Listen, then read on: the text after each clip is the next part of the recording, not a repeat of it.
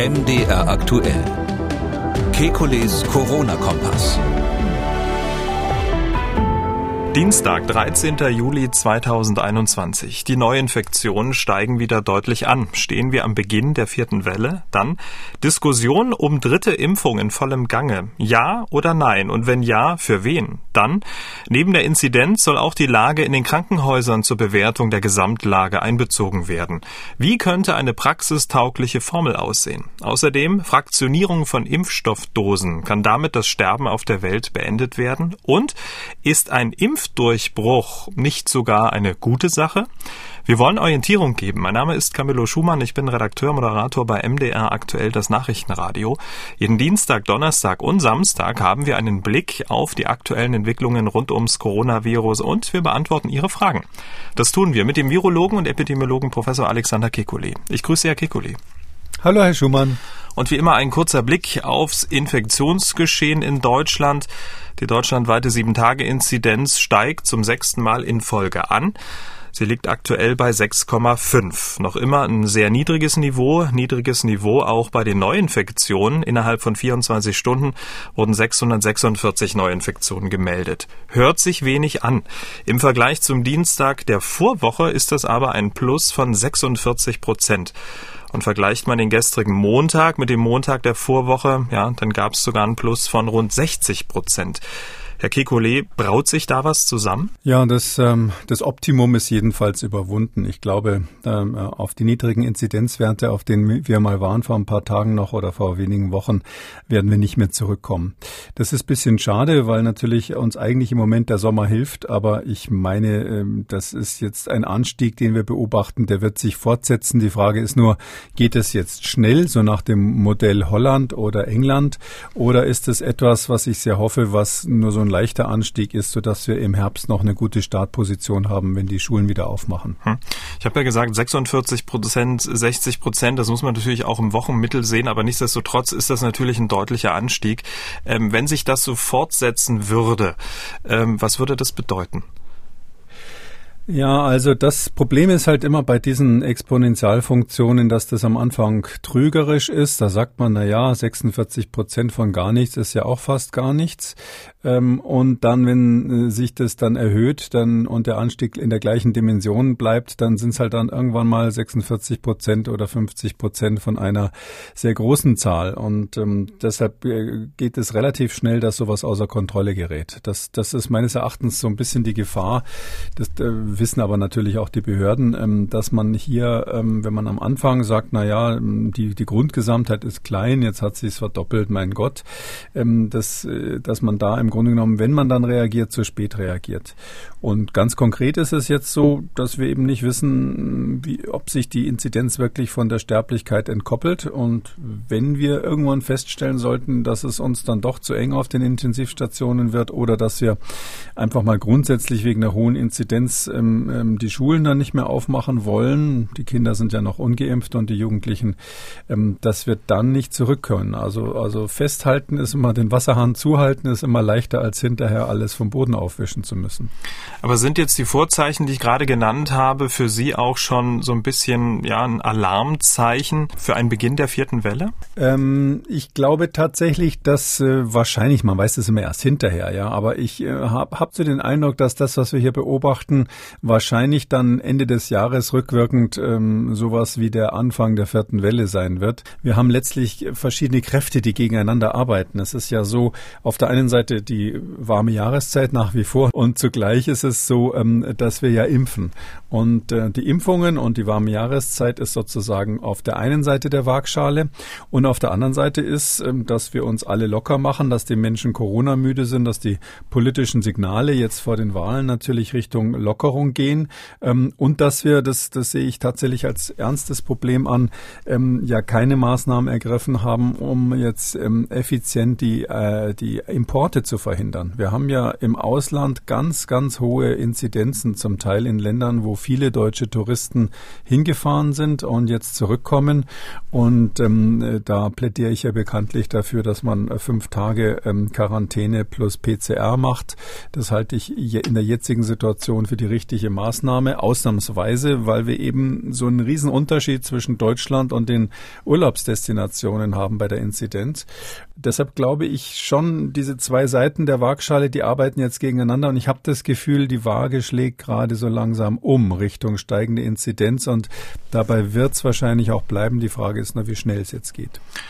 Die Niederlande, die haben ja etwa eine vergleichbare Impfquote wie wir hier in Deutschland. 65 Prozent Erstgeimpfte, davon rund 40 Prozent Zweitgeimpfte.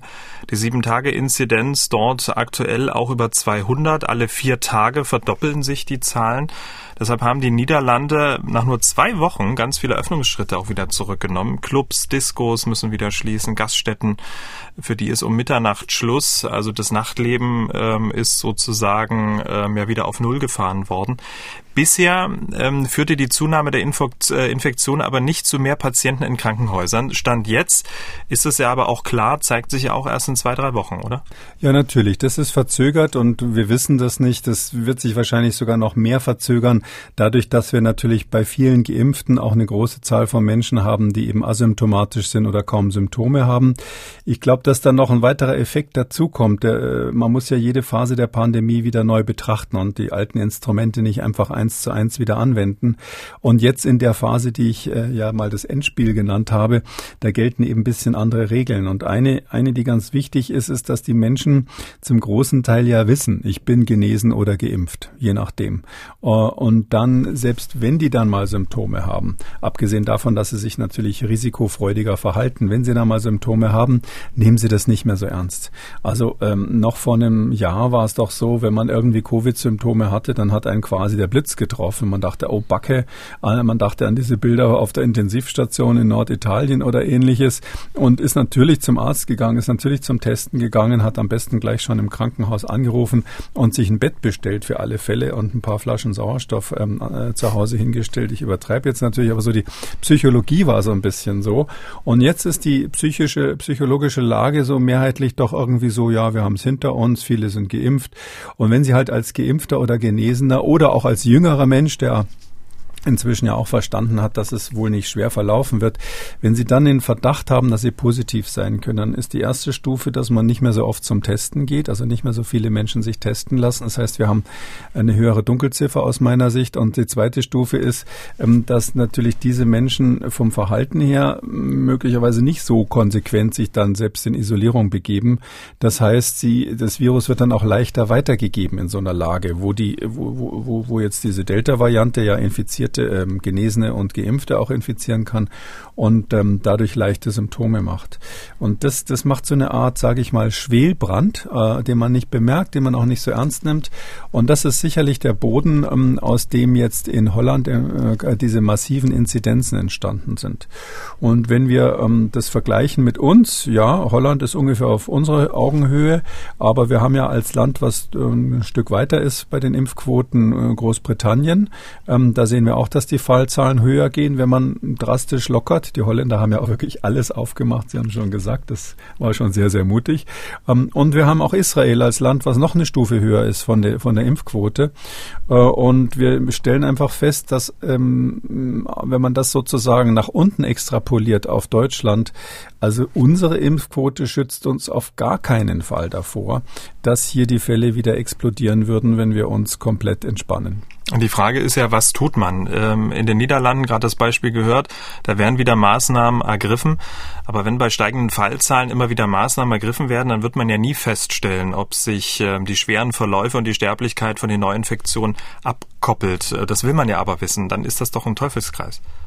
Ja, das ist ähm, akademisch gesehen haben Sie da die richtige Frage gestellt. Ähm, äh, es ist nur so klar, wenn ich jetzt als Epidemiologe sagen würde, ähm, wie, wie kriegen wir raus, wie das ist, wenn wir also alle Versuchsmäuschen wären, ja, dann würde ich sagen, wir nehmen doch mal irgendeine Stadt, ich weiß nicht, welches jetzt Ihre Lieblings- oder Ihre am, am wenigsten beliebte Stadt in Deutschland ist, die würden wir zwei dann aussuchen und würden außenrum einen Cordon sanitär machen und würden sagen, jetzt probieren wir da mal aus, was ist, wenn man alles locker lässt, gehen dann die gehen dann die Intensivbelegungen hoch? Wie, wie ist es eigentlich mit den schweren Fällen? Ähm, die Inzidenz wird natürlich hochgehen, aber ist das dann wirklich entkoppelt, wie wir ja vermuten und hoffen? Ähm, nur so macht man natürlich bei Menschen keine Experimente, außer vielleicht auf der britischen Insel. Da habe ich manchmal so das Gefühl, dass die in diese Richtung, äh, in dieser Richtung sehr sportlich sind. Ich habe mir natürlich auch erlaubt, das Endspiel und die Reportagen danach äh, von der Europameisterschaft anzuschauen. Also das danach werden jetzt richtig die Fallzahlen hochgehen und deshalb wird dieses Experiment ja freundlicherweise gerade für uns gemacht. Ähm, das ist natürlich auch nicht so ganz ernst gemeint, wenn ich das so sage, ähm, weil das ist sehr riskant. Was uns fehlt, ist letztlich ähm, äh, die, die, der Kopplungsfaktor zwischen der Inzidenz und ähm, der, der Zahl der schweren Erkrankungen. Hm. Das ist das, was fehlt. Also da haben wir äh, noch keine Vorstellung dafür, ist es jetzt komplett entkoppelt, so wie die Briten hoffen, also nach dem Motto Inzidenz völlig egal. Die äh, bereiten ja die Bevölkerung auf Inzidenzen von 100.000 am Tag vor, hat der neue Gesundheitsminister mal gesagt. Ich weiß nicht, wie ernst das gemeint war. Ähm, und, ähm, äh, und sagen, naja, Inzidenz, so what? Oder ist es so, dass es dann doch noch ein nachziehendes, dann auch etwas verspätetes Ansteigen der Fallzahlen gibt? Weil das eine muss man noch sagen, wenn man natürlich viele Menschen hat, die eigentlich nicht mehr das Covid so ernst nehmen, dann wird es so sein, dass die auch später ins Krankenhaus gehen, weil die dann nicht mehr so beim ersten Kratzen im Hals gleich zum Arzt gehen, sondern erst dann, wenn es ihnen richtig schlecht geht, sodass also diese, diese Verzögerung, die wir schon immer hatten zwischen Inzidenz und Erkrankungen und zwischen Erkrankungen und Todesfällen, die wird dann noch länger sein, sodass ich äh, im Moment, sage ich mal, dem Frieden noch nicht ganz traue. Dass die Fallzahlen wieder steigen werden, auch bei uns, das war ja relativ unstrittig. Die Frage ist ja nur, wie wir dann mit diesen Zahlen künftig umgehen werden mit Bezug auf Maßnahmen. Einen weiteren Lockdown, das will niemand. Laut Bundesgesundheitsminister Jens Spahn äh, verliere die Inzidenz äh, nun an Aussagekraft wegen der Impfung. Heißt, sollte die Inzidenz wieder extrem ansteigen, heißt das nicht, dass nur darauf geschaut werden soll. Der Blick äh, soll also geweitet werden. Regierungssprecher Steffen Seibert hat das in der Bundespressekonferenz gestern so erklärt. Alles weitere ist abhängig von der Entwicklung der Fallzahlen, von dem Fortschritt der Impfkampagne und von dem, was uns die Wissenschaft und die Praktiker in den Krankenhäusern sagen über den Zusammenhang zwischen Delta-Infektion und Zahl der Hospitalisierungen, Zahl der belegten äh, Intensivbetten. Das, äh, insofern gibt es keine Automatismen, sondern das alles wird in Abwägung miteinander gebracht werden müssen. Und das Robert Koch Institut will schwere Corona-Erkrankungen mit Krankenhausaufenthalt neben der Inzidenz äh, als zusätzlichen Leitindikator einführen. Ist das ein richtiger Schritt? Ja, ich ehrlich gesagt verstehe ich diesen Schritt nicht. Ähm, ähm, natürlich, wenn Sie Politiker sind, dann, dann müssen Sie immer irgendwas erklären. Es, es sind Wahlen, alle Parteien ähm, müssen jetzt Vorschläge machen, was, was in Zusammenhang mit Corona los ist. Ich möchte auch nicht in deren Haut stecken, jetzt immer neue Maßnahmen verkünden zu müssen. Und jetzt sagt man, man braucht einen neuen Leitindikator. Ähm, letztlich ist es doch so, also das Robert Koch Institut hat ja von Anfang an immer aus, neben der Inzidenz auch die anderen Indikatoren im Blick gehabt. Wir haben ja hier auch praktisch in jedem Podcast berichtet, wie voll die Krankenhäuser sind und ähnliches. Hm, das ist selbstverständlich schon immer auf dem Schirm gewesen und ähm, Jetzt die Ansage, wir haben jetzt einen neuen Indikator, die, die, die ist für mich eigentlich nicht relevant, weil die, die Frage ist ja letztlich äh, die Inzidenz, da haben wir ja sowas wie diese Bundesnotbremse. Nicht? Da kann man viel rumstreiten, kann man kritisch sehen, warum das jetzt gerade bei 100 sein musste damals. Im Moment ist ja außer Kraft gesetzt. Ähm, aber ähm, das war für Politiker, glaube ich, mal so äh, im Sinne einer Konzertierung, dass nicht alle äh, durcheinander musizieren, sondern so halbwerk, halbwegs äh, im Takt bleiben, war das, glaube ich, eine ganz gute Maßnahme, so, so, so diese Bundesnotbremse zu haben. Und auch wenn die nur als Drohung im Raum stand, hat, hat sie ja sehr viel bewirkt. Die war eigentlich der Grund, warum wir ähm, in Deutschland diese im Mai diesen Abfall äh, der, der Fallzahlen hatten. Das war ja noch nicht die Impfung. Es war tatsächlich äh, die, die Disziplin der Landesfürsten und die Disziplin der Bevölkerung. Ähm, und deshalb hat es funktioniert. Ähm, und jetzt ist die Frage, wie würde man jetzt einen neuen Indikator quasi definieren? Ähm, das haben wir ja schon bei der Inzidenz gesehen, dass das so ein bisschen Handelsware ist, nicht? Ob man jetzt sagt 50, 100, äh, da gab es dann ja auch ganz skurrile Zahlen für bestimmte Maßnahmen. Und ja, und jetzt haben Sie, jetzt sprechen Sie über Tote, ja, jetzt sprechen Sie über Schwerstkranke, jetzt sprechen Sie über Beatmete. Äh, ich glaube nicht, dass sich ein Politiker hinstellt und sagt, oh, gestern hatten wir nur 200 Tote, alles im grünen Bereich. Ähm, das, das ist eben so, ähm, epidemiologisch ist es so. Das, das ist natürlich eine, wenn Sie so wollen, brutale Wahrheit. Jeden Mensch, jeden Tag sterben in Deutschland, ich weiß gar nicht genau, 3000 Menschen, 3000 in etwa, ja. Tag. Mhm. Ja, die Größenordnung nicht. Und ähm, äh, es ist so, das ist einfach ein Fakt. Und da kann man natürlich sagen, na, wenn es dann 3200 sind, ist doch nicht so wichtig. Aber ähm, das, das, das geht politisch nicht. Das geht meines Erachtens auch ethisch nicht so an dieser Stelle, so dass sie zumindest keinen Indikator daraus basteln können. Also ich, ich sehe nicht, wie man jetzt sozusagen diese, diese ähm, Zahl festschreiben sollte, mit welcher Begründung. Das war ja schon bei der Inzidenz unmöglich und äh, die, die Erkrankungsraten oder die, äh, die Gesundheitsbelastung ist, ist dafür völlig ungeeignet. Hm. Es ginge nur dann, wenn wir eine, äh, irgendwie, wenn Sie das so als Gleichung betrachten, ähm, äh, die Inzidenz hat einen gewissen Eigendynamik und die, ähm, die Krankenhauseinweisungen haben eine Eigendynamik und wir kennen den Kopplungsfaktor noch nicht. Also wenn Sie das als Gleichung sehen, ist sozusagen da eine Unbekannte Konstante in dieser Gleichung drinnen. Und, das, und diesen Kopplungsfaktor, den brauchen wir erstmal. Wenn wir wirklich rauskriegen, das ist fast entkoppelt, also so gut wie unabhängig voneinander, die Inzidenz sagt nichts mehr aus, dann ist es in der Tat so, dass wir ähm, im Grunde genommen gleich den nächsten Schritt gehen könnten und sagen könnten, na gut, dann machen wir alles auf, weil wenn die Inzidenz nicht mehr zu erhöhten Erkrankungen führt, dann, dann war's das. Ich bezweifle das ehrlich gesagt. Und strategisch gesehen, wir reden jetzt aber hier jetzt letztlich nicht über, über, über, über Epidemiologie, sondern das ist letztlich Risikomanagement, wo man hier drüber sprechen muss.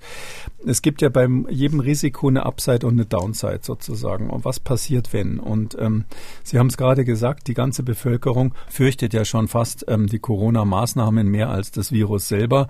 Das heißt bloß keine Lockdowns im Herbst, äh, bloß keine äh, Schulschließungen im Herbst. Und wenn man jetzt sieht, dass das sozusagen das ist, was man auf jeden Fall vermeiden will. Ähm, natürlich werden auch Todesfälle befürchtet, aber das ist das, was wir gerade so im Auge haben. Ähm, dann muss ich sagen, ähm, das Problem ist, dass das ein bisschen eine Einbahnstraße ist. Wenn man lockert, wieder zurückfahren, wenn man übers Ziel hinausgeschossen ist, das kann man eben nur mit relativ drastischen Maßnahmen. Ähm, wenn Sie beim Segeln wahnsinnig hart am Wind segeln und äh, weil Sie es halt unbedingt den Pokal gewonnen, gewinnen wollen bei der Regatta und dann haut Ihnen auch noch eine Böe rein, äh, mhm. dann weiß also jede Segelmannschaft, dass sie äh, richtig sportlich rudern müssen. Dann müssen sie echt was tun, um, um nicht zu kentern. Und das sind bei uns dann die Lockdowns. Und andersrum, wenn sie vorsichtig, also ein bisschen kon konservativer an die Sache rangehen, ähm, nachlockern kann man immer. Ja, das ist, das ist leichter. Und deshalb äh, plädiere ich ja dafür, ähm, Einreisekontrollen, also Quarantäne bei der Einreise und Masken im öffentlichen Bereich und erstmal gucken, wie sich das im Herbst entwickelt. Also im Ziel sind wir uns ja, glaube ich, einig, dass wir alle keinen weiteren Lockdown wollen.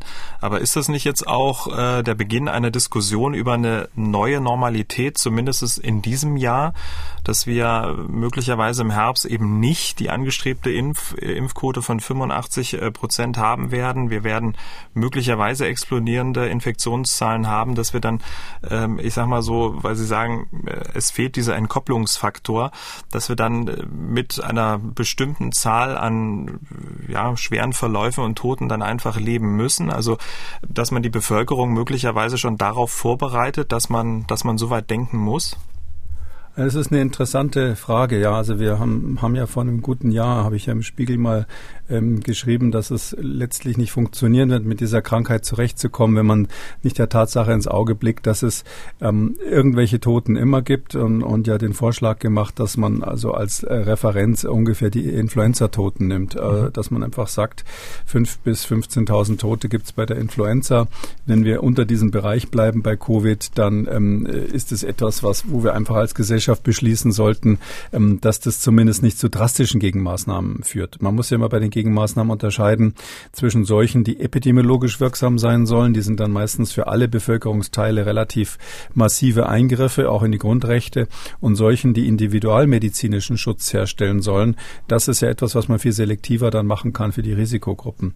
Und ähm, ja, das, man, man könnte die Diskussion an der Stelle so führen.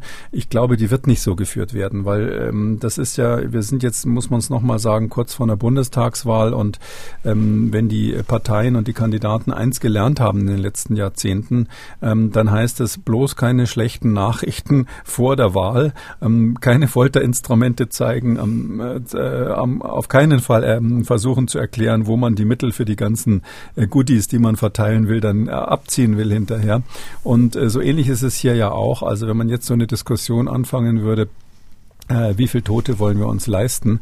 Ähm, das wäre, das würde keiner wagen jetzt vor der Wahl.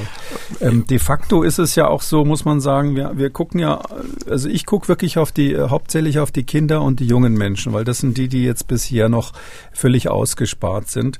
Und ähm, ich halte eigentlich ein Szenario für extrem unwahrscheinlich, dass wenn wir dort in dieser Altersgruppe, die nicht geimpft ist, explodierende Fallzahlen haben.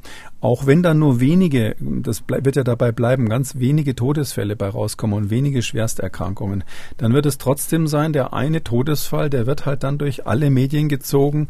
Die zwei äh, jungen Mädchen, die irgendwo als Schülerinnen sich infiziert haben, von der geimpften Oma am besten, die werden natürlich äh, in Großaufnahme auf der Intensivstation gefilmt werden. Ähm, und ähm, dann wird es äh, ganz viele junge Leute geben, die sagen, ich habe jetzt vor einem Jahr Corona gehabt und kann immer noch nichts riechen und, und, und schildern, wie schrecklich das ist. Ich glaube nicht, dass wir als Gesellschaft damit dann so nonchalant umgehen werden. Und das würde dann meines Erachtens zu Schulschließungen führen. Und das ist aber eine politische Prognose. Und wenn man dann die Schulschließungen sozusagen schon vor Augen hat, auch wenn man vielleicht sagen kann, von der Sterblichkeit her werden sie nicht indiziert, dann ist für mich der beste Weg, die zu vermeiden, tatsächlich auf der Bremse zu bleiben, auch, auch wenn es unbeliebt ist. Das, das ist mir natürlich klar. Hm. Okay, das war jetzt sozusagen der soziologische, der psychologische und auch äh, die politische Einschätzung quasi aus einem Guss. Wie sieht es denn der knallharte Epidemiologe? Weil wir über den, den, den neuen Leitindikator ähm, gesprochen haben, ähm, wie es an den Krankenhäusern aussieht. Aber ist das nicht schon der Beginn, dass man das mit ins Kalkül zieht und dass das, äh, dieser Indikator dann mit äh, Inzidenz dann diese neue Normalität ist, mit so einem Grundrauschen eben an schweren Verläufen? Also wenn man wirklich nur die Sterblichkeit oder die Krankenhauseinweisungen als Leitindikator Indikator nimmt und sagt, eine bestimmte Zahl von Krankenhaus, also Intensivbelegungen, ähm, das tolerieren wir jetzt einfach, ähm, dann hat das ein bisschen was Zynisches aus meiner Sicht. Also ich würde das nicht unterstreichen, aber ja, wenn man das so durchzieht, ich glaube, es ist nicht zu Ende gedacht. Ja, also jetzt zu sagen, wir machen da einen Leitindikator draus. Ähm, wie gesagt, das ist eine Formel, wo ein Missing Link drinnen ist. Und das Missing Link ist einfach die Frage, wie stark, wie viele Fälle wird es trotzdem geben, ähm, wenn wir, wenn wir jetzt äh, locker lockern und wenn wir die Inzidenz quasi aus dem Auge verlieren oder absichtlich nicht mehr beachten. Und ähm, die Frage beantworten uns im Moment gerade die Briten freundlicherweise. Und deshalb bin ich der Meinung, ähm, bevor man da spekuliert, bevor man groß erklärt, das ist jetzt der neue Leitindikator, dabei hat das Robert Koch Institut schon immer auch auf diese Zahlen natürlich geguckt. Ähm, da, bevor man das macht und da große Dinge ankündigt, glaube ich, ist es besser abzuwarten, wie sich das auf der Insel jetzt entwickelt. Ähm, der Impfstatus ist natürlich auch ähm, ja, ein wichtiger Einflussfaktor. Schauen wir mal, wie der Impfstatus in Deutschland aussieht. 58,5 Prozent Erstgeimpfte, davon 42,6 Prozent Zweitgeimpfte, gemessen an der Gesamtbevölkerung, nicht an den Impfwilligen. Gemessen an der Gesamtbevölkerung ist da noch ein bisschen Luft nach oben. Gemessen an den Impfwilligen könnte das eigentlich schon fast die Sättigungsgrenze sein, oder?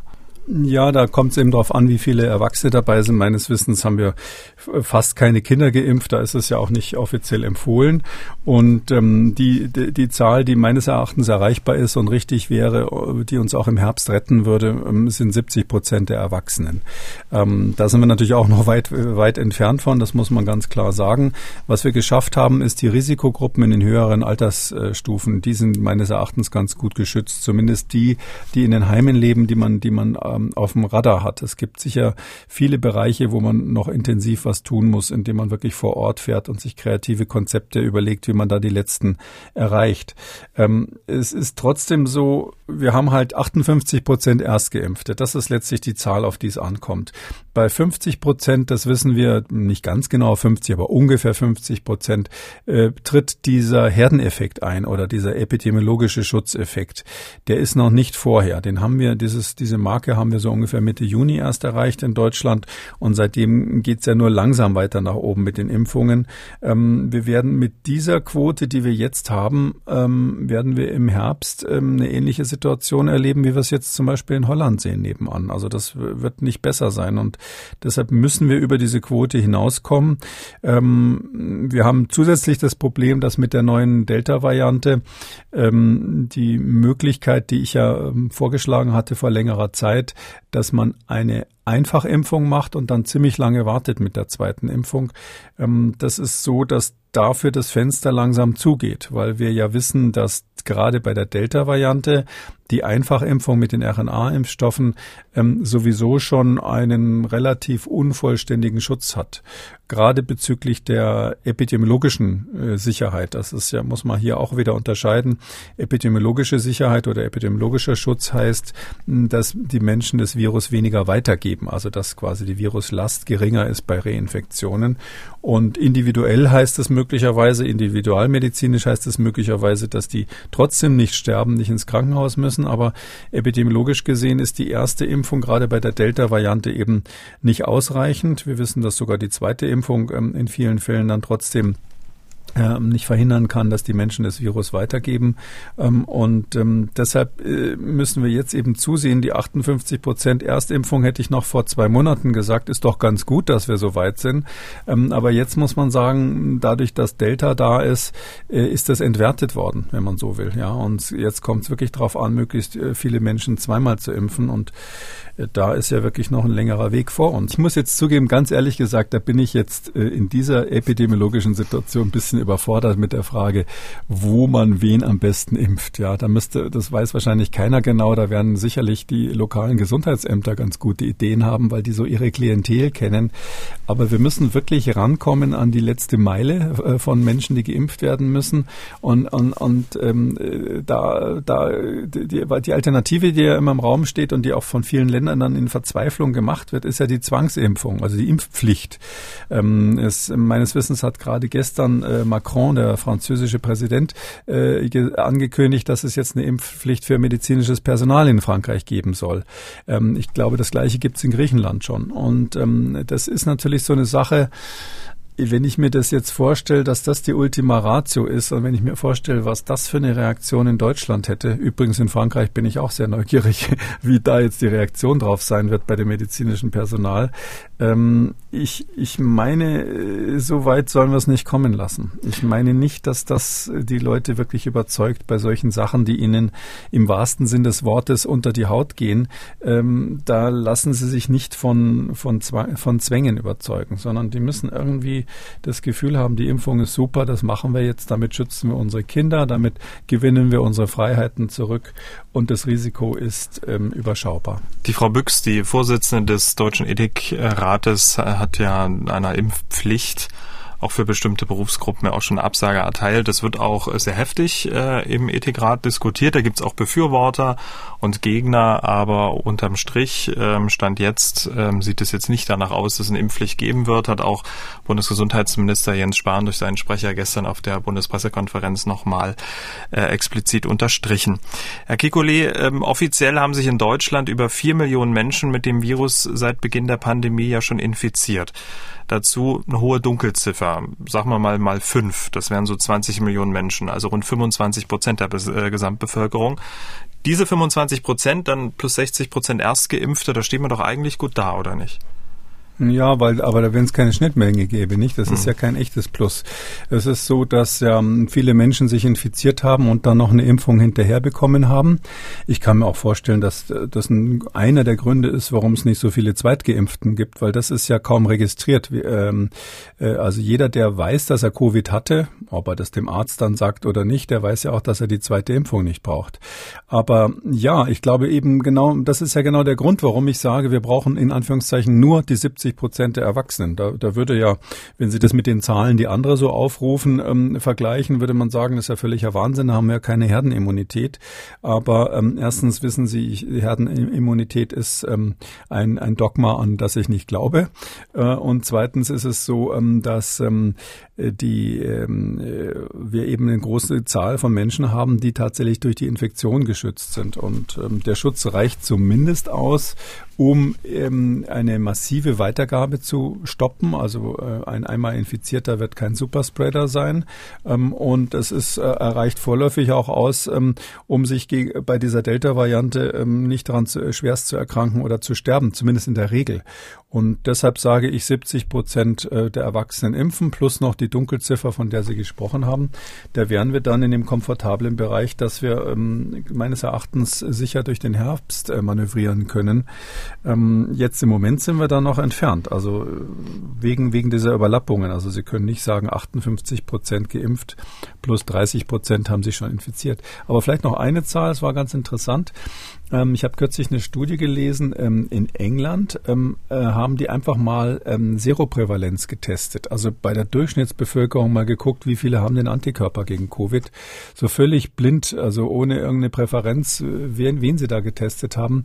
Und dann kamen die auf fast 90 Prozent. Also das ist schon enorm. Also dass also wirklich viele, viele Menschen, zumindest in der Region, wo sie es da gemacht haben, tatsächlich Antikörper gegen Covid schon haben aus irgendwelchen Gründen. Also die, viele natürlich geimpft, die sind dort mit der Impfung weiter, aber genau was Sie sagen, die, die ähm, Antikörperprävalenz, also die, das Vorhandensein von Antikörpern bei der Bevölkerung, ähm, hängt natürlich auch damit zusammen, ähm, wer die Krankheit durchgemacht hat. Eine kleine Prävalenz gab es schon vorher das war ja dieses interessante Phänomen, wo wir immer überlegt haben, hat vielleicht eine vorherige Infektion mit einem anderen Coronavirus schon irgendwelche Antikörper generiert, die schützen könnten.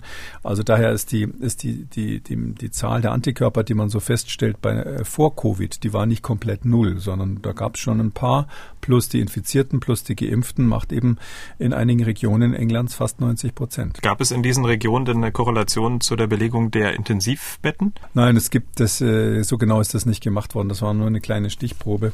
Aber ähm, das ist eben genau die Frage, die wir noch nicht beantwortet haben. Also ich würde es Ihnen als erstes sagen, wenn ich da harte Daten für hätte. Bis jetzt kann man sagen, in England steigen die ähm, Krankenhauseinweisungen an, ja, aber sie steigen nicht einmal ansatzweise in dem Verhältnis an, wie wir das in der letzten Welle gesehen haben. Und ähm, die sind dort sehr, sehr gründlich mit ihren Daten, die sie erheben. Und ähm, deshalb würde ich sagen, wer so genau hinschaut wie die Briten und äh, von der wissenschaftlichen Seite und so viel Unsinn macht wie die Bevölkerung und die Politik, also eine, eine interessante Melange, ja, ähm, ähm, wo also die, die Wissenschaftler besonders gründlich und auch besonders vorsichtig übrigens sind, denen stehen die Haare zu Bergen, die schimpfen auch alle natürlich ähm, äh, auf den neuen Gesundheitsminister und auf den Johnson und auf der anderen Seite die Bevölkerung jetzt noch gar nicht mehr mitmachen will, zumindest die Fußball-Leidenschaftliche. Äh, das ist eine, das ist eine brisante Mischung, ja, das kann man, kann man schon sagen. Aber dort werden wir es als erstes sehen. Das ist wirklich die perfekte Mischung, um frühzeitig zu sehen, ob die äh, Krankenhauseinweisungen wieder hochgehen oder nicht. Was wäre jetzt so ein guter Zeitraum, um dann mal so einen Stichtag äh, zu definieren in zwei, in drei Wochen, in vier Wochen? Ähm, ich glaube, dass wir es in zwei Wochen wissen. Mhm. Ich glaube, dass wir es in zwei Wochen wissen. Und vielleicht dann in den Herbst dann mit der dritten Impfung gehen. Lassen Sie uns jetzt über Auffrischungsimpfungen sprechen. In den USA ist nämlich genau darüber ein Streit entfacht. Anlass ist die Ankündigung von BioNTech Pfizer, demnächst die Zulassung für eine Auffrischungsimpfung zu beantragen. Also das wäre dann die dritte Impfung in diesem Jahr. Nur ein paar Stunden später gab dann das amerikanische Gesundheitsministerium eine Meldung raus, wonach vollständig geimpfte Amerikaner derzeit keine Auffrischungsimpfung brauchen, ohne in dieser Meldung BioNTech Pfizer namentlich zu erwähnen. Herr Kikuli, wir reden ja hier über eine dritte Impfung, nicht mit äh, einem an die Varianten angepassten Impfstoff, sondern über eine dritte Impfung mit dem alten Impfstoff, quasi über einen zweiten Booster, richtig? Ja, das geht sozusagen um den zweiten Booster. BioNTech ist da so ein bisschen vorgeprescht. Man muss sich das so, so vorstellen. Also BioNTech Pfizer ist es ja letztlich. Pfizer macht das Marketing. Ähm, die machen das schon ganz klug. Ja, die hatten als erstes die Zulassung. Die hatten als erstes die Zulassung für die jüngeren Menschen. Die waren bei Warp Speed nicht dabei. Das heißt, sie haben kein Geld von den Regierungen genommen. Und, und ähm, jetzt kommen sie sozusagen als erstes mit der dritten Impfung. Also marketingtechnisch ist das perfekt, ja, wenn man die Aktie nur im Auge hätte. Ähm, also ein bisschen ist Ihnen das auch vorgeworfen worden. Sie haben halt jetzt bekannt gegeben und es ist noch nicht publiziert, nicht einmal richtig als Prepend, aber die sagen, wir haben eine fünf- bis zehnfache Steigerung der Antikörperantwort, also messbaren Antikörper, wenn wir nach einem halben Jahr nochmal boostern, also ein drittes Mal, ähm, dritte Dosis geben. Ganz kurz, äh, ganz kurz. Also fünf, fünf bis zehnfach, das ist ja wirklich enorm. Das muss man an dieser Stelle das auch mal festhalten. Das ist enorm und ne? zwar im Vergleich, und zwar im Vergleich, das äh, wollte ich gerade noch dazu sagen, äh, das ist bezogen auf die Beta-Variante, also auf die ähm, südafrikanische. Und bei der südafrikanischen Variante ist es eben tatsächlich so, dass beim, ähm, die normale Impfung relativ schlecht funktioniert und deshalb dieser Unterschied so deutlich ist. Und dann sagen die halt, ähm, und das ist schon richtig, das hatten, hatten wir ja auch schon ein paar Mal besprochen, wenn man, wenn man boostert, also wenn man überhaupt grundsätzlich eine weitere Impfung gibt, dann weitet sich sozusagen das Spektrum der erreichbaren Virusvarianten aus. Also das ist so ein bisschen so, dass aus dem Schuss mit der Kugel dann plötzlich ein Schrotschuss wird. Also immunologisch ganz interessant, weil eigentlich ähm, während der normalen Infektion ist es so, dass die Antikörper, die sich da bilden im Laufe der Infektion, immer spezifischer werden, immer besser binden an das Virus, was einen befallen hat und nach ein paar Wochen hat man dann nur noch Antikörper im Blut, die sozusagen das Virus treffen wie die Faust aufs Auge, die, die perfekt äh, angepasst sind. Wir sagen, sie haben eine sehr hohe Affinität äh, und alle anderen Zellen, die andere Antikörper produzieren, die sind sozusagen aus dem Rennen und sterben ab und nur die allerbesten werden in so eine Schatulle gelegt, äh, wo dann die Memory Cells, die Gedächtniszellen drin sind, falls das Virus wiederkommt. Aber wenn man jetzt boostert, passiert so eine Art gegenläufiger Effekt, dass man plötzlich ganz viele Antikörper hat, die eben nicht mehr so nur noch den Besten aufheben, sondern die äh, links und rechts die Ränder mit abgreifen. Ähm, warum ist das so? Äh, wenn man jetzt sich vorstellt, das Immunsystem ist in der Evolution ja sehr, sehr lange optimiert, so dass es etwas macht, was fast wie intelligent aussieht. Und ähm, die Intelligenz da, diese evolutionäre Intelligenz besteht eben darin, wenn jemand schon mal infiziert war mit einem Virus und jetzt kommt trotzdem nochmal sowas wie eine echte Infektion dann weiß das Immunsystem ja letztlich, hoppla, mein, äh, mein super toller Antikörper, den ich da extra in meine Goldschatulle gelegt habe für alle Fälle, falls das Virus wiederkommt, der scheint ja nicht zu funktionieren. Sonst wäre ich ja jetzt nicht krank. Also muss ich weitere Antikörper produzieren, die so ähnlich sind. Vielleicht erwische ich das Virus dann. Und dadurch kommt es eben zu diesem Schrotschusseffekt und den man bei der Impfung bekommt. Weil bei der Impfung ist es ja so, sie geben ähm, das Virus quasi, äh, also das, das, das, was aussieht wie ein Virus, ist ja kein echtes Virus, aber es tut so, als wäre es ein Virus. Das geben sie ja mit der Spritze in großer Dosis in den Muskel und dadurch äh, kann der Körper sich dagegen ja gar nicht vorher wehren. Und das wirkt dann für den Körper so, als wäre seine Immunantwort schiefgelaufen. Also ein normales Virus, also wenn sie mit dem gleichen Virus nochmal kommen würden, käme es ja zu einer Immunreaktion statt zu einem Boostern, wäre es so, dass dann ganz ganz schnell eine Elimination wäre. Aber bei der Boosterimpfung haben sie eben, eben genau diesen Effekt, dass das Immunsystem denkt, wenn ich mal so sagen darf, es müsste hier die Antwort universalisieren. Und dabei werden dann plötzlich diese Varianten, bei der BioNTech-Studie eben diese Beta-Variante aus Südafrika, plötzlich besser erkannt, Faktor 5 bis 10. Und da die das eben jetzt so beobachten, und das ist ja auch nicht ganz unerwartet, sage ich mal, ich glaube, dass die meisten Virologen das äh, so vorhergesehen hätten, ähm, äh, sagen die jetzt, okay, deshalb ist es gut, die dritte Impfung zu machen, weil wir damit Delta zum Beispiel auch abgreifen oder weitere Varianten, die dann auch kommen. Und in Israel, das ist ja so für BioNTech so ein bisschen das, das, das private Studienlabor, die haben ja dann einen Deal mit der israelischen Regierung. Äh, die haben das gleich übernommen. Die haben gesagt, na klar, wir machen jetzt die dritte Impfung, die sind sowieso schon fast durch mit der zweiten. Und die fangen jetzt mit den Herztransplantierten an erstmal und wollen dann alle Hochrisikogruppen ein drittes Mal impfen. Mhm. Und dann wird äh, BioNTech äh, hier wieder tolle ähm, sogenannte Real-World-Data ähm, produzieren, also in der echten Welt die Daten ähm, sich sozusagen holen und wird dann damit die Werbetrommel rühren für die dritte Impfung. Das ist Marketing perfekt, ja. Und hier ist es ja ähm, interessant, dass die Firma selber sagt, ähm, hier ist ein ähm, Impfstoff für die dritte Impfung, wirkt super. Und nicht die Wissenschaft sagt, wir brauchen den Impfstoff, weil sich die ähm, Gesamtlage verändert hat. Da gab es ja jetzt am Montag gestern gab es ja ein Meeting im, das sollte ursprünglich im Weißen Haus stattfinden. Aus politischen Gründen hat man es dann nicht direkt im Weißen Haus und online gemacht. Und da waren ja das Who is Who dabei, da war der Tony Fauci dabei, der berühmte äh, Immunologe und ähm, äh, Berater äh, des neuen Präsidenten. Da war die Rochelle Walensky dabei von, von CDC, die Chefin der Francis Collins, der Chef von NIH, also die nationalen Gesundheitsinstitute in den USA und noch viele andere. Ähm, und ähm, da wurde das diskutiert und man ist letztlich fast, hätte ich gesagt, uneins auseinandergegangen. Jeder hat dann getrennt der Presse was gesagt. Ähm, die, die Pfizer-Leute haben gesagt, das war ein interessantes Gespräch und die anderen haben gesagt, es bleibt dabei, wir brauchen die dritte Dosis nicht. Also härter kann man es nicht formulieren.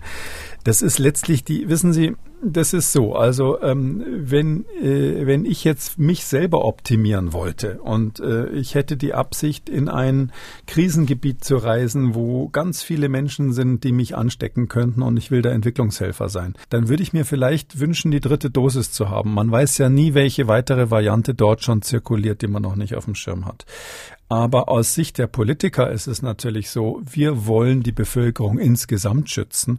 Und das ist nach der ersten Dosis schon zum großen Teil epidemiologisch so, nach der zweiten Dosis definitiv so. Und jetzt von der dritten Dosis zu reden, bevor der Impfstoff überhaupt zugelassen ist. Das muss man mal ganz klar sagen, auch wenn das Herr Spahn nicht gerne hört. Das ist ein Impfstoff, der ist, er hat eine Notfallzulassung, auch in Europa, auch in den USA, wo man das offen anspricht. Bei uns ist das scheinbar ein, ein, ein, ein Tabu, dass man das zugibt. Und es ist so, der hat eine Notfallzulassung und da wäre da wär doch der erste Schritt, erstmal eine richtige Zulassung äh, zu bekommen. Das zweite ist, dass wir ganz viele Menschen eben noch nicht einmal das erste Mal in Deutschland ge, äh, ge, geimpft haben, geschweige denn das zweite Mal. Da würde ich auch noch nicht mit von der, von der dritten Impfung sprechen. Und dann kommt natürlich irgendwann der Moment, auch wenn es vielleicht unpopulär ist und nicht so äh, im nationalen Sinn ist, aber äh, international ist es so, die ganze Welt jammert und hungert nach diesen Impfstoffen. Mhm. Wir haben so viel, dass wir jetzt wahrscheinlich als nächstes überlegen, ob wir die Hunde und Katzen auch noch impfen sollen, bevor wir irgendwas an die Entwicklungsländer rausgeben. Und ich finde, bevor wir hier alle zum dritten Mal impfen, haben wir, Entschuldigung, verdammt nochmal die Pflicht dafür zu sorgen, dass die Länder, die sich hervorragend gehalten haben, die alle Mühe sich gegeben haben, dieses Virus zu bekämpfen und die jetzt zu wenig Impfstoff haben, dass die irgendwie auf den grünen Zweig kommen. Kommen wir gleich zu. Ich merke schon, da sind Sie emotional sehr dabei. Kann man ja auch nachvollziehen. Wir bleiben mal noch bei der dritten Impfung, möglicherweise hier in Deutschland. Eine dritte Auffrischungsimpfung ähm, könnte es im Herbst, im Winter möglicherweise für Alte und Kranke geben. Das jedenfalls hat Gesundheitsminister Spahn mit ähm, Experten auch besprochen. Ausreichend Impfdosen seien vorhanden. Ähm, dazu haben wir auch eine Frage unserer Hörerin Frau Maaßen bekommen. Sie leitet ein Altenheim und möchte nun Folgendes wissen. Ich wünsche mir eine Antwort auf die Frage, wie wir uns denn verhalten sollen, wenn tatsächlich im Herbst noch einmal nachgeimpft werden muss. Ist es sinnvoll, die alten Menschen zuerst zu impfen oder ist es sinnvoller, zuerst die Mitarbeiter zu impfen? Bei welchem Alter hält denn die Impfung länger vor, beziehungsweise die Schutzwirkung der Impfung? Herzlichen Dank. Auch wenn es äh, offenbar in Ihren Augen äh, eine Luxusdiskussion ist, nichtsdestotrotz treibt es unsere Hörerinnen und Hörer um. Was würden Sie ähm, der Frau Maaßen sagen? Ja, also ich führe die Diskussion natürlich öfters. Das ist ja nicht so. Ähm, das ist schon klar. Gerade die Altenheime müssen ja drüber nachdenken, wenn man ihnen diese Ankündigung macht. Ähm, man soll das, äh, man, man darf das meines Erachtens nicht an der Frage festmachen, wie lange der Impfstoff wirkt. Ähm, und zwar ähm, ist es erstens so, dass äh, egal wie alt man ist, äh, die die Wirkung lang genug ist für diese Pandemie. Also das ist ein, das ist das, was wir an allen Daten sehen. Gerade wenn man zweimal geimpft ist, selbst wenn die Antikörper absinken, wissen wir ja inzwischen definitiv, dass die zelluläre Antwort noch vorhanden ist. Ähm, das ist auch hier nicht das Thema, sondern es kommt letztlich darauf an, ähm, äh, ob man bei der dritten Impfung das Spektrum ausweitet ähm, an, an Varianten, die abgedeckt werden. Konkret jetzt erstmal die Delta-Variante und ob man damit die Ver Verbreitung der Delta-Variante reduzieren kann. Und da muss man ähm, wieder mal unterscheiden zwischen dem epidemiologischen Blick und dem individualmedizinischen Blick. Epidemiologisch bringt die, die dritte Impfung höchstwahrscheinlich nichts. Ähm, das ist es so, dass wir ähm, wissen, dass die Delta-Variante von der, von der Impfung ähm, abgehalten wird, in dem Sinn eine schwere Infektion zu machen. Aber wir können auch mit der dritten Impfung, das ist praktisch sicher, keine sterile Immunität erzeugen. Sodass der Unterschied, den man da hat, ob man zweimal oder dreimal geimpft ist für die Epidemiologie, also für die Infektion anderer Menschen durch asymptomatische oder kaum symptomatische mehrfach geimpfte Personen, da lohnt sich das nicht. Also das wäre niemals ein Grund, ein drittes Mal zu impfen. Ein Grund wäre es nur dann, wenn man auf das individuelle Risiko für schwerere Erkrankungen schaut. Da wissen wir die Antwort nicht, aber da ist es rein theoretisch eher wahrscheinlich, dass zumindest bei einigen Menschen, die bisher schlecht reagiert haben, das wären dann eben Alte, die nicht so gut anspringen auf die ähm, Impfungen äh, erfahrungsgemäß, dass die möglicherweise bei der dritten Impfung dann einen richtigen Vorteil davon haben. Dieser Vorteil ist dann individualmedizinisch insofern ähm, ein Vorteil, als sie halt ein geringeres Risiko haben, schwer zu erkranken, noch geringer, als es sowieso schon vorher war. Sodass sich die Frage der Hörerin eben in der Richtung beantwortet, auf jeden Fall die Hochrisikopersonen, auf jeden Fall die Alten impfen, weil es diesen individualmedizinischen Effekt hat und man aber trotzdem bezüglich der möglichen Weitergabe von Viren, das wäre ja dann beim Personal sozusagen der Aspekt, da ähm, ist nicht zu erwarten, dass man da jetzt einen großen Unterschied hat und das Personal ist jünger, sodass die durch die zwei Impfungen mit hoher Wahrscheinlichkeit sowieso schon ähm, ausreichend geschützt sind. Und noch eine Info an dieser Stelle, weil wir jetzt über die dritte Impfung mit dem BioNTech-Pfizer-Impfstoff äh, gesprochen haben. Sozusagen der alte Impfstoff in Anführungszeichen. BioNTech arbeitet auch an einem Impfstoff, der speziell vor der Delta-Variante schützen soll. Die ersten Proben äh, sind da auch schon in Produktion und zwar in dem Werk in Mainz und die klinischen Studien, die sollen dann im August beginnen. Ähm, wer jetzt tatsächlich drüber nachdenkt, Mensch, noch so eine dritte Impfung, warum nicht? Auch schön gegen die Varianten, sollte der lieber auf ähm, diese neuen Impfstoffe dann warten? Da wäre das möglicherweise dann indiziert. Also wenn wir jetzt sehen würden, ähm, dass äh, der neue Impfstoff ähm, so eine Art ähm, äh, Regenschirmeffekt hat, so einen Umbrella-Effekt hat, in dem Sinn, dass wir sagen, der erfasst Alpha, Beta, äh, Delta und vielleicht noch ein paar weitere Lambda-Variante und so weiter. Vielleicht werden die alle von einem neuen Impfstoff dann gut erfasst. Man, man ist dabei, die Impfstoffe so zu designen, dass sie all die Stellen sozusagen mit einbeziehen, wo wir jetzt wissen, ähm, das sind die Möglichkeiten, die das Virus bisher genutzt hat, um einen Immundurchbruch zu machen. Man weiß ganz genau, wo die Mutationen sind, die das machen. Und das könnte sein, dass der neue Impfstoff dann so super ist, dass das Virus wirklich in die Ecke gezwungen wird damit. Das wäre dann eine Indikation und darum würde ich sagen, darauf kann man warten. Äh, das wird wahrscheinlich, also ist inzwischen meine Prognose im Herbst noch nicht am Start sein, ist so mein Gefühl. Ähm, ich habe ja früher mal gesagt, ich hoffe, dass die 2.0 Impfstoffe im Herbst dann irgendwann ähm, äh, zur Verfügung stehen, ähm, zumindest äh, man da anfangen kann, damit zu impfen. Ich, wenn man Kaffeesatz lesen möchte, wie das zum Beispiel die Börsenanalysten immer machen, dann würde man sagen, dass Pfizer jetzt so eine Welle macht mit der dritten Impfung mit dem alten Stoff deutet ein bisschen darauf hin, dass sie nicht die Absicht haben, im großen Stil die, die nächste Version rauszugeben. Das ist so ähnlich wie bei den Autoherstellern, äh, wenn die, die machen die sogenannten Facelifts bei den Autos ähm, äh, innerhalb einer Serie. Ja, da werden die Scheinwerfer ein bisschen verändert und die Stoßstange ein bisschen anders gemacht. Wenn so ein Facelift rauskommt, dann wissen die äh, Insider, dass jetzt im Moment keine neue Modellserie, also kein neues Modell von der Serie zu erwarten ist. Und so ein bisschen würde ich das interpretieren. Die würden jetzt nicht so aufs Gaspedal treten mit der dritten Impfung, wenn sie echt die Absicht hätten, im September oder Oktober dann äh, den Impfstoff 2.0 rauszukommen. Aber kann auch sein, dass ich mich da irre an der Stelle. Müssen wir, müssen wir dann zu der Jahreszeit wieder reden. Aber besser warten ist ganz klar. Wenn man jetzt überhaupt einen Grund hätte, dann natürlich die neuen Impfstoffe. Ich, ich, ich bin wirklich dagegen, jetzt diese Diskussion so hoch zu heizen, dass wir uns da jetzt alle ein drittes Mal impfen müssen. Vielleicht eine Ausnahme noch. Ähm, ich weiß, es ist eine kleine Wiederholung, aber es gibt Menschen, die sind einmal geimpft mit Johnson Johnson. Da gilt natürlich das Gleiche, dass sie mit der weiteren Impfung das Spektrum der abgegriffenen Virusvarianten ganz deutlich aufweichen, sozusagen aus der Kugel den Schrotschuss machen. Und deshalb würde ich nicht, weil Johnson Johnson schlecht war, nicht weil die äh, Effizienz schlecht war oder ähnliches, sondern wirklich nur deshalb, weil man die Ränder besser abgreift, das heißt neue Varianten, einschließlich Delta wahrscheinlich. Ähm, deshalb würde ich empfehlen, denen, die einmal Johnson Johnson bekommen haben und zur Risikogruppe gehören, dass die darüber nachdenken, ob sie sich mit mit einem RNA-Impfstoff nochmal nachimpfen lassen. Wir haben jetzt ausführlich über die möglicherweise dritte Impfung in Deutschland gesprochen. Es gibt aber, Sie haben es ja schon angekündigt, äh, genügend Länder und Regionen auf dieser Erde, die gern überhaupt erstmal die erste Impfung hätten. Taiwan zum Beispiel. Dort haben erst 12 Prozent der rund 24 Millionen Einwohner eine erste Dosis erhalten und nur, und jetzt wird es interessant, 0,2 Prozent eine Zweitimpfung. Also die hat dort eigentlich überhaupt noch nicht stattgefunden.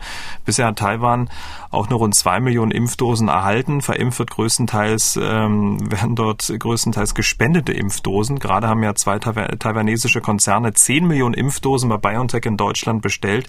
Die sollen der taiwanesischen Bevölkerung dann auch geschenkt werden. Man kann feststellen, viele einstige Musterschüler in der Pandemiebekämpfung hinken in Sachen Impfen hinterher und verlieren ihren Sonderstatus nach und nach. Ja, das ist eine wirklich tragische Entwicklung. Anders kann man das nicht sagen. Und das ist der Grund, warum ich mich vorhin so echauffiert habe. Es ist ja tatsächlich so, dass wir Musterschüler hatten, die haben einfach durch die, oder die haben, haben wir immer noch, die, die schaffen es, allein durch die Gegenmaßnahme, durch die nicht pharmakologischen Interventionen, Disziplin der Bevölkerung, richtiges Handeln der Politik in dieser, in dieser Pandemie wirklich gut zu fahren. Die sind um Klassen besser als wir in Europa. Das muss man wirklich sagen. Drum finde ich das auch immer ein bisschen schwierig, wenn Politiker sich so auf die Schulter klopfen und sagen hier in Europa, ja, wir haben so toll gemacht alles, als wären in Deutschland die über 90.000 Toten in, inzwischen nichts. Und man kann es nur noch mal sagen, die, die äh, Toten in vielen Ländern, die es gut gemacht haben, sind im zweistelligen Bereich. Ja, Taiwan hat bis jetzt äh, deutlich unter 100 Tote in der ganzen Pandemie. Und ähm, das liegt daran, dass die sehr, sehr diszipliniert sind und wissenschaftlich gut beraten und alles korrekt gemacht haben, genau nach Buch. Ähm, und wenn jetzt haben die die Situation, das ist wirklich schwierig, eine schwierige, tragische Lage, dass die Bevölkerung auch dort natürlich sauer gefahren ist. Also die, äh, die wollen jetzt auch nicht mehr, die sehen, dass die international die Impfstoffe da sind und auch die Wirtschaft ist in der Lage, dass sie jetzt zusehen muss, wie andere Staaten, die geimpft haben, jetzt wieder hochfahren, die Wirtschaft, und man selber natürlich dann ins Hintertreffen kommt. Und deshalb sind die jetzt in so einer Art Klassenprimusfalle, sind die jetzt. Und zwar ähm, dadurch, dass sie immer alles so gut gemacht haben mit der Methode, die sie bisher hatten, haben sie das Impfen vernachlässigt, beziehungsweise meistens sind es ja auch Länder, die einfach nicht das Geld hatten, sich im großen Stil die Impfstoffe zu bestellen. Und ähm, Taiwan ist ein gutes Beispiel. Und da gibt es aber viele andere, Südkorea, Singapur, Uruguay, gibt viele, viele auch in Afrika, gibt Staaten, die ganz gut gewesen sind. Ähm, die brauchen jetzt dringend den Impfstoff und sie haben ihn nicht, weil sie kein Geld dafür haben. Uh, und wenn sie was kriegen, kriegen sie häufig dann ähm, ähm, im Sinne von Impfpolitik irgendwas gespendet aus China. Das sind Impfstoffe, wo wir definitiv wissen, dass sie ähm, gegen die Delta-Variante unzureichend wirken. Ähm, diese chinesischen Impfstoffe sind übrigens die, die weltweit am meisten verimpft wurden bisher. Also China ist Impfweltmeister, ähm, äh, national und auch international, weil sie eben an arme Länder die Impfstoffe verschenken. Und äh, ich glaube, auch geopolitisch ganz nebenbei können wir denen das doch nicht lassen, ja, dass die jetzt quasi in diesen ganzen Ländern ähm, Einfluss gewinnen, dadurch, dass sie den Impfstoff verschenken. Und ähm, deshalb meine ich, es ist allerhöchste Zeit, dort was zu tun. Zumal, ja, das muss man an der Stelle nicht nochmal strapazieren, aber ich sage es trotzdem, so ein Virus ist einfach weltweit da. Und wenn wir weltweit Regionen haben, wo viele Menschen ungeimpft sind, dann kommen immer neue Varianten. Die Varianten kommen immer dann, wenn sie Menschen haben, die infiziert werden und äh, es keine richtigen Gegenmaßnahmen gibt, so wie es in Indien der Fall war. Die Impfung, das ist ein Thema, was ja immer mal wieder so behauptet wurde, auch bei uns, meine ich am Anfang, als ich mal den Vorschlag gehabt habe, gemacht habe, lieber einmal impfen und, und das schnell. Mm, und da, da äh, haben ja manche Leute gesagt, nein, dann kommen die Varianten. Äh, es gibt inzwischen Hinweise darauf, dass es genau umgekehrt ist. Wenn man ganz oft einmal impft und dadurch die Inzidenz insgesamt runterbringt, dann gibt es auch weniger Varianten. Und deshalb haben diese Länder jetzt das Problem, dass sie die nächsten Variantenausbrüter werden, wenn wir ihnen nicht helfen. Spenden, ich habe es ja schon gesagt, ist äh, eine Möglichkeit. Man kann aber auch aus den vorhandenen wenigen Impfdosen mehr Impfung generieren. Fraktionierung heißt das Zauberwort. Also aus einer mach viele. Und das funktioniert ja auch. Gab ja schon mehrere Beispiele, auch bei Zulassungsstudien, wo man sich dann einigen mussten, ja, welche Dosierung bieten wir eigentlich an. Wurde damit auch ja schon in Anführungszeichen rumgespielt. Ne? Ja, also das ist ein, das ist ein Klassiker, das, das haben wir äh, ganz oft gehabt. Also es gibt WHO-Konzepte für, für Ausbruchsgeschehen. Äh, was machen wir, wenn wir zu wenig Impfstoff haben? Zuletzt haben wir das bei Ebola rauf und runter diskutiert. Es kam nie dazu, aber nach der Ebola-Krise von 2014, 15 war es ja so, dass man den Impfstoff dann hatte und gesagt hat, was ist, wenn wir jetzt wieder so einen schlimmen Ausbruch haben? Äh, dann halbieren wir einfach die Impfdosis. Das, das ist ein klassisches Konzept, wurde bei Gelbfieber auch schon gemacht und, und bei anderen anderen, anderen Impfungen liegt sozusagen das Konzept in der Schublade. Und das wird im Moment diskutiert, das finde ich ganz interessant, tatsächlich bei, im Zusammenhang mit den RNA-Impfstoffen. Hat ja jeder gemerkt, dass diese RNA-Impfstoffe enorm reaktogen sind. Also nach der zweiten Impfung merkt man es dann in der Regel doch, dass man was in den Arm bekommen hat. Die wirken viel besser als erwartet. In, der allerersten, in den allerersten Studien haben sie eine Effizienz von 95 Prozent gehabt. Und deshalb guckt man jetzt wieder in die alten Bücher witzigerweise rein und schaut, wie war das eigentlich damals in den Dosisfindungsstudien. Ja, die macht man ja vor der Phase 3. Die sogenannte Phase 2 Studie ist dann eine Dosisfindungsstudie, wo man mal ausprobiert, welche Dosis nehmen wir. Und da ist es tatsächlich so, ähm, wo man reinschaut. Also äh, im, Februar wurde zum Beispiel relativ spät dann die äh, Phase 2 Studie von Moderna äh, veröffentlicht.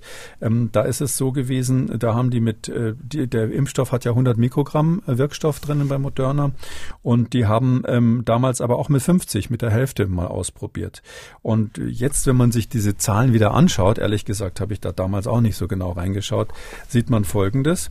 Ähm, nach der zweiten Dosis, also wenn man zweimal geimpft hat, ist es so, dass die, der Unterschied zwischen 50 und 100 Mikrogramm quasi null ist. Gibt es keinen Unterschied. Also die hatten da zwei Altersgruppen in der Studie.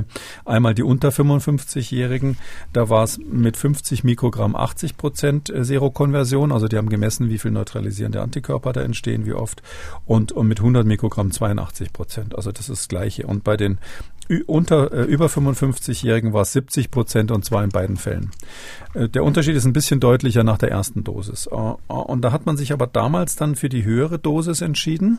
Warum hat man das gemacht? Ähm, erstens, weil es bei den etwas jüngeren Altersgruppen eben doch einen Unterschied gibt. Ich sage mal die zwei Zahlen, zum Beispiel für die für die ähm, für die 18 bis 55-Jährigen, da ist es so, nach der ersten Dosis mit 50 Mikrogramm 62 Prozent geschützt, mit 100 Mikrogramm 78 Prozent. Also das ist schon ein Unterschied. Von 62 auf 78 ist das hoch durch Verdopplung der Dosis nach, der, nach, nach dem ersten Schuss. Und deshalb haben die gesagt, na ja, da haben wir eine bessere Abdeckung. Wer weiß, wann die Leute die zweite Impfung kriegen. Es ist Pandemie, da müssen wir schnell sein. Und die Beobachtung der Nebenwirkungen war natürlich auch ein Thema. Und da hat man festgestellt, es macht eigentlich überhaupt keinen Unterschied, ob wir 50 oder 100 Mikrogramm geben. Diese Reaktogenität ist praktisch die gleiche. Darum hat man sich für die höhere Dosis entschieden. Aber man könnte, wenn man jetzt die alten Daten anschaut, genauso gut die auf die, auf die niedrigere Dosis gehen. Das heißt, bei, ähm, bei Moderna wären das 50 Mikrogramm Wirkstoff statt 100 Mikrogramm. Bei BioNTech ist ein bisschen anders. Die haben 10, äh, haben ja 30 Mikrogramm Wirkstoff nur drinnen. Ähm, und da gibt es Studien, die damals ein Drittel davon verwendet haben, 10. Und da ist der Unterschied zumindest bei den neutralisierenden Antikörpern auch praktisch null. Also der ist marginal. Ähm, bei AstraZeneca gab es eine Mini-Studie, die ein ähnliches Resultat gemacht hat. Und darum muss man sagen, jetzt äh, rückwirkend könnte man sagen, warum haben wir es nicht gleich so gemacht? Aber die genannten Gründe waren ja vorhanden. Aber jetzt, wo man weiß, ähm, es muss jetzt echt schnell gehen wegen Delta und wir brauchen die zweite Dosis vor allem wegen Delta, möglichst äh, innerhalb der, sag ich mal, vier Wochen oder sowas. Äh, deshalb meine ich, ist das wirklich ein Konzept, über das man nachdenken muss, ob man die Dosis nicht halbiert. Halbiert ähm, nicht nur für uns, sondern für den Rest der Welt. Also wir könnten doch eigentlich ähm, die Dosis hier halbieren und somit hätten wir die Hälfte der Impfstoffe, die wir jetzt zum Beispiel Taiwan zur Verfügung stellen könnten. Da wären auf einen Schlag 24 Millionen Menschen erst geimpft. Genau, also das ist das ist so auch die Idee, ja. Das ist jetzt ähm, die Weltgesundheitsorganisation denkt genau über sowas laut nach. Das ist natürlich dann immer so, wenn man eine Rechnung ohne den ohne den Wirt macht, ja. Aber die wünschen sich ja immer so alles Mögliche. Ob dann die ob dann die reichen Länder wirklich alles hergeben, ist die Frage. Aber aus meiner Sicht ähm, mein konkreter Vorschlag in dieser Richtung ist noch ein bisschen anders und zwar Ähm, ich würde dafür plädieren, die zweite Dosis zu halbieren, weil wir wissen, dass gerade bei der Boosterung, das wissen wir bei diesem Impfstoff und auch bei anderen, dass gerade bei der Boosterung ein ganz kleiner Schubser schon genügt. Das hatte ich ja vorhin ausführlich geschildert, wie die, was das Immunsystem da macht. Äh, da ist das Immunsystem echt leicht zu provozieren. Da hat es überhaupt keine Nerven, Null Tolerance sozusagen. Wenn da das Virus nochmal kommt aus Sicht des Immunsystems, dann reicht schon eine kleine Dosis. Und das ist ja auch äh, bekannt, dass die zweite Dosis bei den RNA-Impfstoffen so eine typischerweise stärkere Reaktogenität macht. Deshalb wäre mein Vorschlag, statt jetzt alle erstmal zu halbieren, da wird die, wird die STIKO wieder ähm, nicht mitmachen. Und, äh, schon mein erster Vorschlag ist ja nicht durchgekommen, erstmal alle einmal zu impfen, weil man gesagt hat, nee, wir machen genau, was auf dem Beipackzettel steht. Und ähm, jetzt ist ja wieder so ein Vorschlag, nicht das zu machen, was auf dem Beipackzettel steht. Ähm, deshalb ähm, bin ich mal vorsichtig und sage, die zweite Dosis halbieren. Und alle zweiten Dosen, die wir nicht brauchen, an Länder geben, die es erstens gut brauchen können und zweitens, die auch in der Lage sind, das dann vernünftig zu verimpfen. Das ist ja nicht so ganz einfach. Äh, Sie, Sie, Sie wissen, die RNA-Impfstoffe haben hohe Anforderungen, was die Lagerung und Verteilung betrifft. Aber ich glaube, das wäre jetzt im Moment die richtige Maßnahme. Und wir hätten den Vorteil, dass die Reaktogenität runtergeht bei der zweiten Impfung, wahrscheinlich ein bisschen runtergeht. Ähm, und wir hätten mit sehr, sehr hoher Wahrscheinlichkeit genau den gleichen Schutzeffekt. Ja, aber die Menschen haben dann trotzdem Angst vor der Delta-Variante. Ne? Ähm, auch wenn sie es ausführlich geschildert haben, da ist ja dann so ein dumpfes Gefühl, naja, ob die dann auch noch schützt, äh, sinkt die Impfbereitschaft noch mehr. Ja, aber äh, äh, viel hilft, viel äh, gilt hier eben nicht an der Stelle, sondern es geht sozusagen um die Provokation. Es ist ja auch das Interessante beim Immunsystem, wenn Sie die Zweitimpfung erst nach einem halben Jahr machen, dann ist sie viel besser, als wenn Sie sie ganz am Anfang gleich machen, nach den vier bis sechs Wochen, ähm, die jetzt im äh, drei bis sechs Wochen, die jetzt im Raum stehen.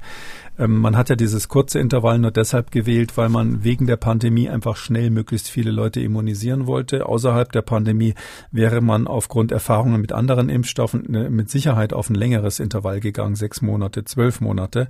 Ähm, und das ist wohl auch einer der Gründe, warum diese dritte Boosterung, die BioNTech jetzt bewirbt. Wir kennen die Daten nicht, das ist nur eine Presseerklärung, aber wenn das wirklich so gut funktioniert, das liegt natürlich auch am langen Intervall, weil diese dritte Impfung, die ist mindestens ein halbes Jahr nach der ersten ersten Impfung gegeben worden. Und ähm, dadurch ist es ähm, natürlich äh, ein längeres Intervall und deshalb reagiert das Immunsystem besser.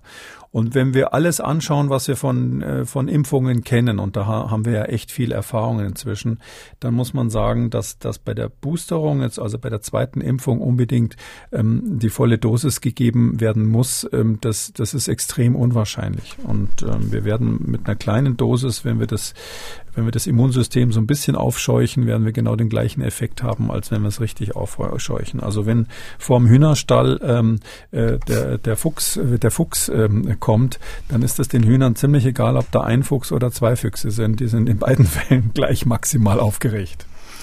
Alle Studien und Diskussionspapiere, die wir hier besprechen im Podcast, gibt's verlinkt in der Schriftversion dieses Podcasts und diese Schriftversion finden Sie unter Radio und Audio auf mdr.de.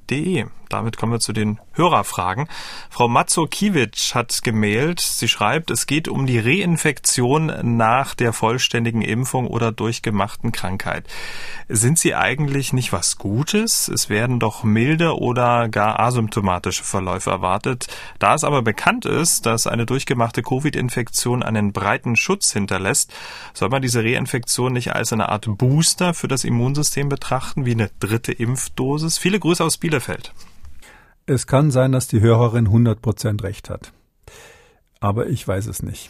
Und da ich es nicht weiß, ob sie recht hat, würde ich das zum jetzigen Zeitpunkt in Klammern noch nicht empfehlen. Aber der Gedanke ist völlig richtig. Man muss ja natürlich ein bisschen aufpassen. Hm, die Erstinfektion ist mit Sicherheit keine gute Impfung. Beim ersten Mal ist es auf jeden Fall besser, geimpft zu sein als infiziert und zwar zumindest für alle Erwachsenen. Bei den Jugendlichen wissen wir es nicht genau. Bei den Kindern sind zwei Fragezeichen dahinter.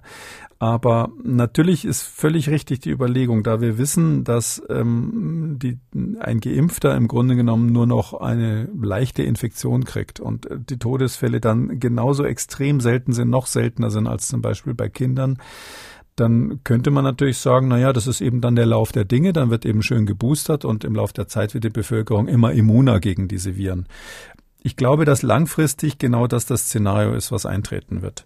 Ähm, wir können das jetzt nur im Moment nicht einfach so steuern aufgrund einer Spekulation, wo die, die, die naheliegend ist, aber ähm, Im Moment ist es zu früh dafür, dafür sowas, äh, sowas zu unterschreiben. Aber ja, es kann sein, dass wir in einem halben Jahr genau das feststellen, dass also äh, eine Zweitinfektion bei oder eine Infektion bei vollständig Geimpften oder bei bereits einmal Infizierten eine Verbreiterung der Immunantwort macht, einen Booster letztlich macht und ähm, letztlich für denjenigen nicht schlecht ist.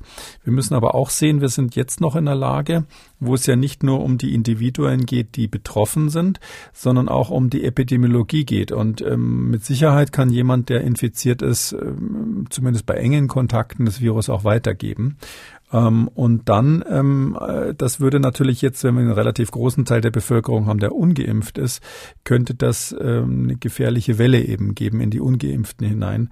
Darum würde ich sagen, für so eine, für so eine Überlegung ist es jetzt noch ein bisschen zu früh. Aber wenn wir sozusagen alle immun wären, wenn wir alle entweder geimpft oder genesen wären und man nur noch Kinder hätte, die, die, die, die Erstinfektion bekommen, dann wäre das möglicherweise so ein, ein zukünftiger Zustand dieser Pandemie, dass die dann in dieser Weise sich weiterentwickelt. Äh, alle werden im Laufe des Lebens zunehmend geboostert. Irgendwann im Kindesalter kriegen sie die erste Infektion, die meistens asymptomatisch oder schwach symptomatisch ist. Und das äh, Virus ist dann im Grunde genommen ein erträgliches Haustier. Damit sind wir am Ende von Ausgabe 207. Vielen Dank, Herr Kekulé. Wir hören uns dann am Donnerstag wieder. Gerne bis Donnerstag, Herr Schumann. Sie haben auch eine Frage und wollen was wissen? Dann schreiben Sie uns an mdraktuell-podcast.mdr.de oder Sie rufen uns an, kostenlos 0800 322 00. Kekules Corona-Kompass als ausführlicher Podcast unter Audio und Radio auf mdr.de, in der ARD-Audiothek, bei YouTube und überall, wo es Podcasts gibt. Hören Sie doch mal in andere Podcasts von MDR aktuell rein. Zum Beispiel kann ich Ihnen den Podcast Der Rechthaber empfehlen. In der aktuellen Ausgabe geht es unter anderem um die Frage, was tun, wenn der Nachbar zu viel raucht. Die Antwort gibt's im Rechthaber, der Podcast für juristische Alltagsfragen. MDR aktuell. Kekules Corona-Kompass.